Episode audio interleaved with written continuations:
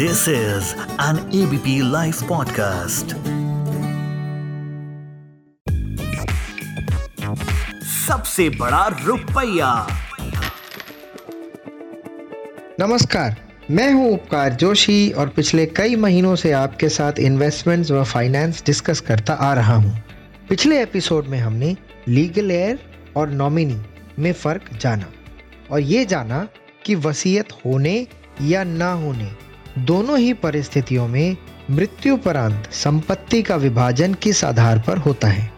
आज मैं इस डिस्कशन को आगे बढ़ाते हुए क्लास वन लीगल एयर कौन होते हैं तथा विल या वसीयत द्वारा अपनी संपत्ति किस को दी जा सकती है इन विषयों पर बात करना चाहूँगा। तो हिंदू सक्सेशन लॉज के तहत एक व्यक्ति के क्लास वन लीगल एयर उसकी माताजी, उसकी वाइफ बच्चे बेटे की विडो, बेटा या बेटी के मृत्युपरांत उनके बच्चे या उन बच्चों की विडोज एक्सेट्रा होते हैं। आप सोच रहे होंगे कि क्लास वन लीगल एयर की इम्पोर्टेंस क्या है। बिल्कुल सही सोच रहे हैं। अब ध्यान से सुनिए।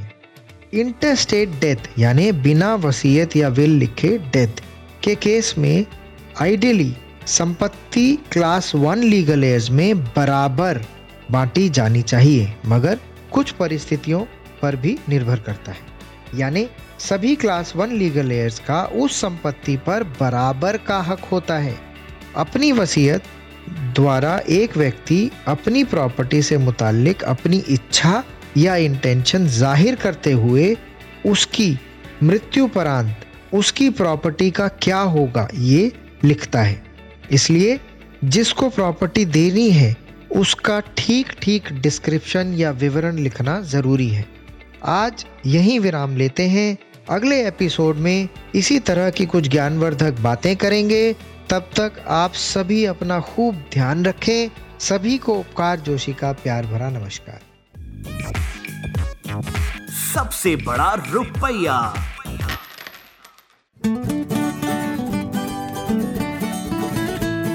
This is an ABP Life podcast.